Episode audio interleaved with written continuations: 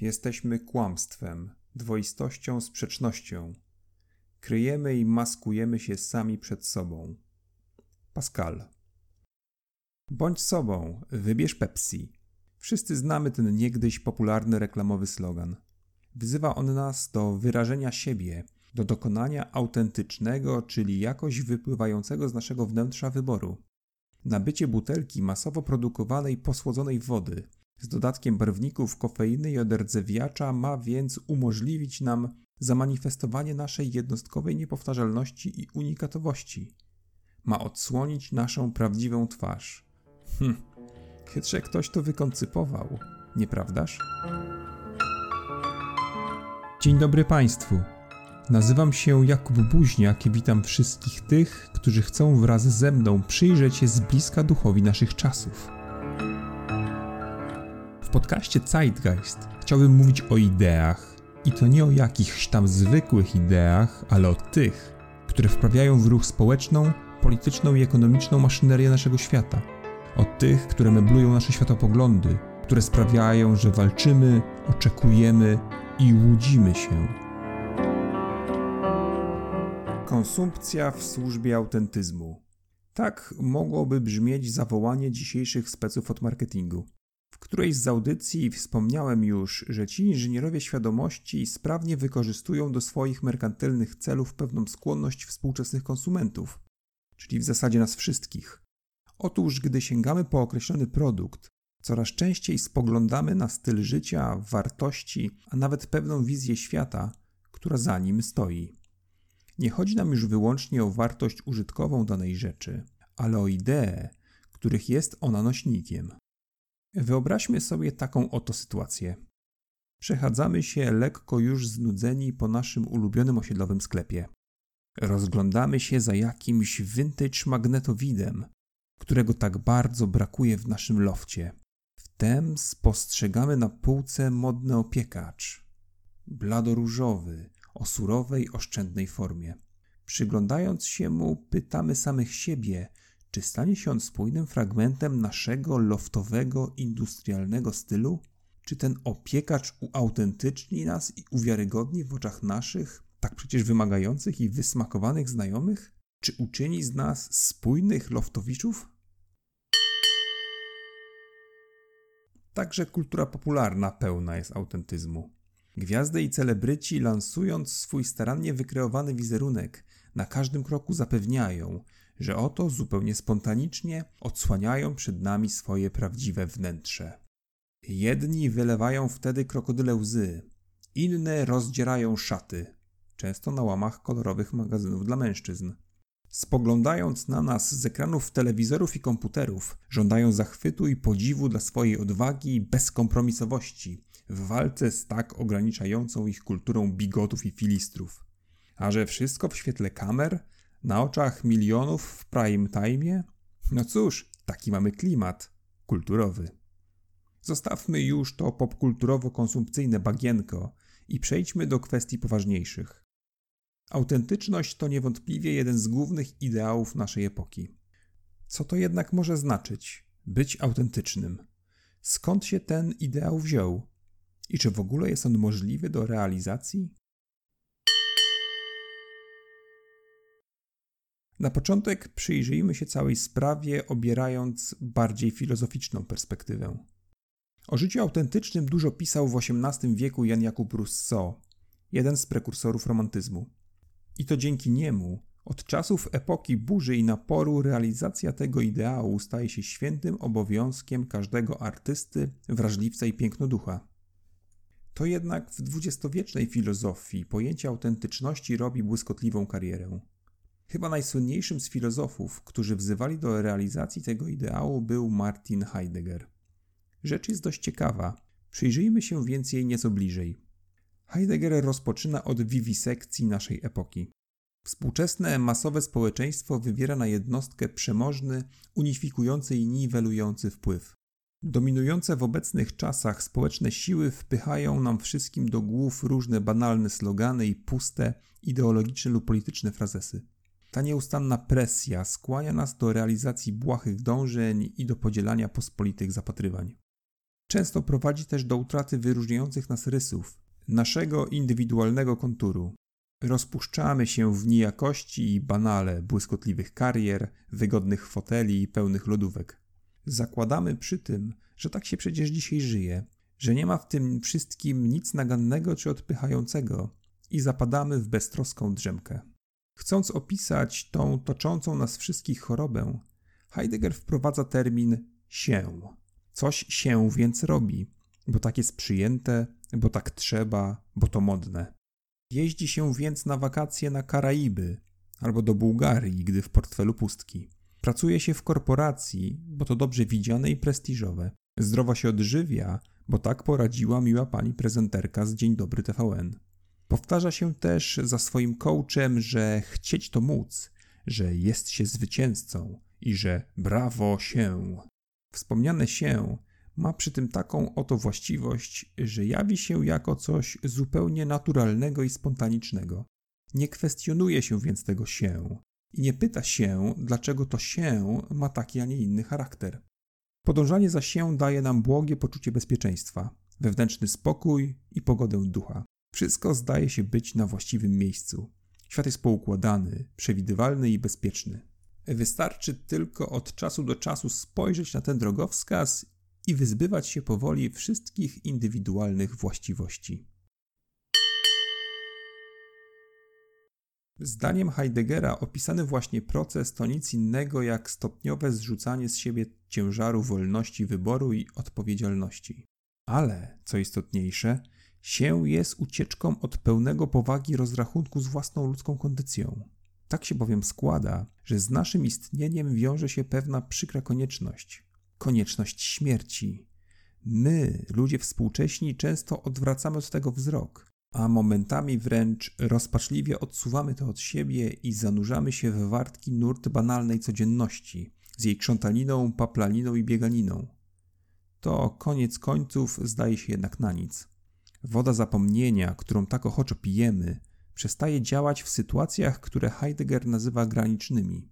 Gdy więc umiera ktoś, kogo kochamy, środki znieczulające nie mogą nam już pomóc. Świadomość kruchości naszego życia staje się zbyt dojmująca. Wszystkie te drobnostki, o które jeszcze przed momentem z taką niespożytą energią zabiegaliśmy, obracają się w pył, a my dostrzegamy grozę naszej egzystencji w całej jej pełni. Tutaj maskarada się kończy. Oto prawdziwy horror metafizicus. Zdaniem Heideggera, człowiek, jeśli chce żyć autentycznie, nie może nigdy zapomnieć o tym ostatecznym horyzoncie.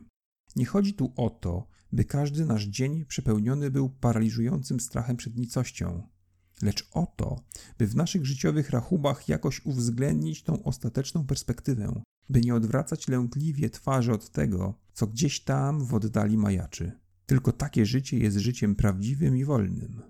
W egzystencjalnej filozofii Heideggera istotną rolę odgrywa także przekonanie o absurdalności istnienia, o jego bezcelowości i daremności, a także o samotności każdego człowieka. Nadaje to całej sprawie niezwykle gorzkiego posmaku. Ale ten aspekt myśli filozofa zostawmy na boku. Nie musimy się oczywiście z Heideggerem zgadzać. Nie o to nawet tu idzie. Nas interesuje problem autentyczności ujęty, że tak powiem, sote, sam w sobie, bez tych wszystkich egzystencjalnych uwikłań. Od Heideggera zapożyczamy tylko pewne intuicje. Człowiek nieautentyczny będzie dla nas kimś, kto ze strachu, wygody czy lenistwa chowa się za społecznymi i kulturowymi konwenansami. Kimś, kto ucieka od prawdy o sobie i o swoim świecie. Wreszcie kimś, kto w pełni nie kontroluje swojego życia, pozwalając nieść się porywistemu strumieniowi codzienności. Człowiek autentyczny powinien zaś, jak pisze pewien komentator myśli Heideggera, unikać tłumu i obiegowych, tworzących się w zbiorowości sposobów życia i myślenia. Winien on samotniczo wyrażać samego siebie, żyć zgodnie z samym sobą.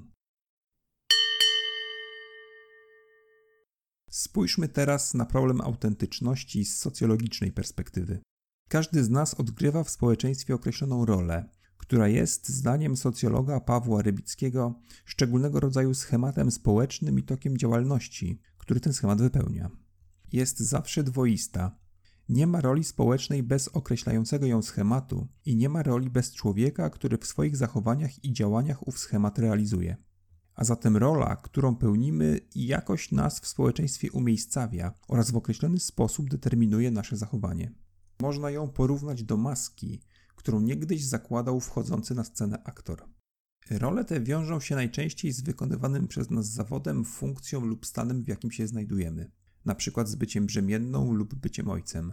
W oczywisty sposób wpływa na nie także nasza pozycja społeczna. Jeśli maska, którą codziennie zakładamy, nazbyt przywrze do naszej twarzy i nie będziemy już mogli wyjść ze swojej społecznej roli, staniemy się nieautentyczni. Z pewnością każdy z Was, drodzy słuchacze, zna kogoś takiego. Wiecznego belfra, trepa czy gryzi piórka, który nawet leżąc we własnej wannie wydaje rozkazy, poucza lub cytuje paragrafy. Czasem ma to oczywiście charakter czysto nawykowy. Jeśli ktoś 8 godzin dziennie przez 40 lat wykonuje kilka podobnych czynności, wchodzą mu one w krew i często wykonywane są mimowolnie. Takiego automatyzmu nie nazwiemy jednak brakiem autentyczności. Ktoś nieautentyczny utożsamia się ze swoją społeczną rolą do tego stopnia, że staje się jednowymiarowy i zatraca swoją indywidualność. Jest, mówiąc metaforycznie, zbroją bez rycerza. Dąży on zupełnie świadomie i konsekwentnie do tego, by stać się idealnym menadżerem, superwajzorem, przedsiębiorcą i nikim więcej, całą dobę i siedem dni w tygodniu. Ta rola staje się jedyną treścią jego codzienności. Podam tu pewien dość może osobliwy przykład. Hanna Arendt, niemiecka filozof żydowskiego pochodzenia, napisała w swoim sprawozdaniu z procesu Adolfa Eichmana, że zło III Rzeszy było banalne. Jak to rozumieć? Otóż nie było ono dziełem jakichś demonicznych i potężnych istot, ale szarych, nijakich urzędników, którzy po prostu wykonywali rozkazy. Kimś takim był właśnie Eichmann. Indagowany na procesie odpowiadał, że był w końcu tylko urzędnikiem, że wypełniał skrupulatnie polecenia przełożonych, gdyż tego od niego wymagano. W końcu Ordnung muss sein. Widzimy tu zatem wyraźnie jednowymiarowość, płaskość tego człowieka. Nie zastanawiał się nad treścią rozkazów, nad ich moralną wagą i konsekwencjami. Po prostu je wykonywał, od A do Z. Stał się ludzką maszyną, wierną swojemu wodzowi i jego obłąkańczej misji. Jak chyba wszystko pod słońcem, także idea autentyczności, rozumianej tak, jak ją przedstawiliśmy, ma swoje słabości i swoich krytyków. I swoje paradoksy. Zacznijmy od tych ostatnich. Po pierwsze, od razu narzuca się nam myśl, że przecież można być autentycznym, czyli żyjącym w zgodzie z samym sobą, nikogo nie udającym i niczego nie odgrywającym gwałcicielem, kłamcą lub złodziejem. I co z tym począć? Po drugie, jeśli ktoś chce być autentyczny, musi o tym zapomnieć. Brzmi to zagadkowo? Wyobraźmy sobie więc człowieka, który gorączkowo pragnie autentyczności. Zaciska pięści, spina się w sobie, pod nosem raz po raz mruczy. Bądź autentyczny, bądź autentyczny. Taki człowiek udaje, przymusza się. To najzupełniej jasne. Taka postawa będzie tylko kolejną pozą, kolejną mistyfikacją. Będzie więc nieautentyczna. Co ciekawe, podobnie jest ze szczęściem. Nie można sobie po prostu powiedzieć: Od dziś będę szczęśliwy. Po trzecie, człowiek autentyczny, choć werbalnie odrzuca płaskość i trywialność życia społecznego, to całego tego banału i konformizmu potrzebuje, by jego odmienność i wyższość mogła się uwidocznić i błyszczeć. Wspomniany już Jan Jakub Rousseau potępiał społeczeństwo za jego fałsz i obłudę, co nie przeszkadzało mu w poszukiwaniach powszechnego poklasku i w brylowaniu na francuskich salonach. Niektórzy myśliciele, zwłaszcza ci o postmodernistycznych ciągotach, uważają, że ideał autentyczności jest przeżytkiem, rupieciem, który otrzymaliśmy w spadku po minionych epokach. Z nieukrywaną drwiną w głosie mówią nam, że w dawnych latach żyło wielu naiwnych marzycieli, którzy wyobrażali sobie, że wystarczy tylko dobrze poznać konstrukcję społecznej maszynerii i prawa, które nią rządzą, by móc się oprzeć jej wpływom i wywalczyć sobie pewną autonomię. Dziś jednak nie można już tak myśleć. Dziś wiemy już, że wszyscy jesteśmy bez reszty kształtowani przez kulturową grę, w której uczestniczymy. Mówiąc inaczej, nas, czyli podmiotów zdolnych do wolnego i racjonalnego wyboru, po prostu nie ma. Jesteśmy tylko igraszką społecznych i historycznych sił. Nie możemy więc otaczać się wygodnymi złudzeniami i roić o autentycznym, niezakłamanym życiu. Powinniśmy raczej próbować urządzić się w tym świecie jak najwygodniej, porzucić dziecinne marzenia i pomyśleć o podwyżce. Powinniśmy, innymi słowy, stać się cyniczni. Jak twierdzi Peter Sloterdijk, cynizm stał się dziś nieczułą i schyłkową mądrością, która niewiele ma wspólnego z odwagą samodzielnego myślenia, chce tylko przebrnąć jakoś przez życie. Magdalena Żardecka-Nowak pisze z kolei, że dziś nikt nie udaje świętoszka, wielu zaś udaje cynicznego, zadowolonego z siebie brutala. Mówi się więc nam, że w naszej wesołkowatej epoce szczęście polega na tym, by być głupim i mieć dobrą pracę. Autentyczność pal diabli i tak jest niemożliwa do osiągnięcia. Nie możemy przecież wyzbyć się wędzidła kultury. Żyjemy w epoce szyderczego rechotu, który często służy ukryciu intelektualnej i duchowej pustki, zwątpienia, a czasem nawet i rozpaczy. Czas na krótkie podsumowanie. Postmodernistami i ich naśladowcami bym się nie przejmował. W swym ciągłym żądaniu dystansu, niezaangażowania i dezinteresement, w swoim pełnym drwiny sceptycyzmie są zbyt radykalni i teatralni. Nie zmienia to jednak faktu, że nigdy nie możemy, jak sądzę, stać się w pełni autentycznymi. Leży to poza zasięgiem naszych możliwości. Niemniej należy do tego ideału dążyć. Należy przynajmniej podjąć próbę myślenia na własny rachunek, unikać dróg na skróty i w tym społecznym teatrze nie brać najmodniejszych ról. Są one zwykle miałkie i płytkie. Herbert powiedział kiedyś, że trzeba płynąć pod prąd, bo z prądem płyną tylko śmieci. Pierwszy z omawianych przeze mnie paradoksów autentyczności pokazuje nam coś jeszcze. Usiłując żyć autentycznie, potrzebujemy jakichś moralnych i duchowych drogowskazów, jakiejś busoli, która wskaże nam drogę. W przeciwnym razie będziemy zmuszeni uznać gwałciciela, który szczerze raduje się ze swoich czynów, za kogoś, kto w sposób niezafałszowany, prawdziwy i spontaniczny wyraża swoją niepowtarzalną jednostkowość. Dobrym podsumowaniem tego podsumowania będzie chyba następujący cytat z Petera Bergera. W odróżnieniu od lalek mamy możliwość zatrzymania się podczas ruchu, spojrzenia w górę i przyjrzenia się maszynerii, która nami porusza. W tym akcie kryje się pierwszy krok w stronę wolności. Dziękuję Ci za wysłuchanie odcinka podcastu Zeitgeist. Cieszę się, że duch naszych czasów nie stępił jeszcze Twojej intelektualnej ciekawości. Chciałbym też zaprosić Cię na kolejną audycję i życzyć Ci, by świat nigdy nie przestał Cię dziwić.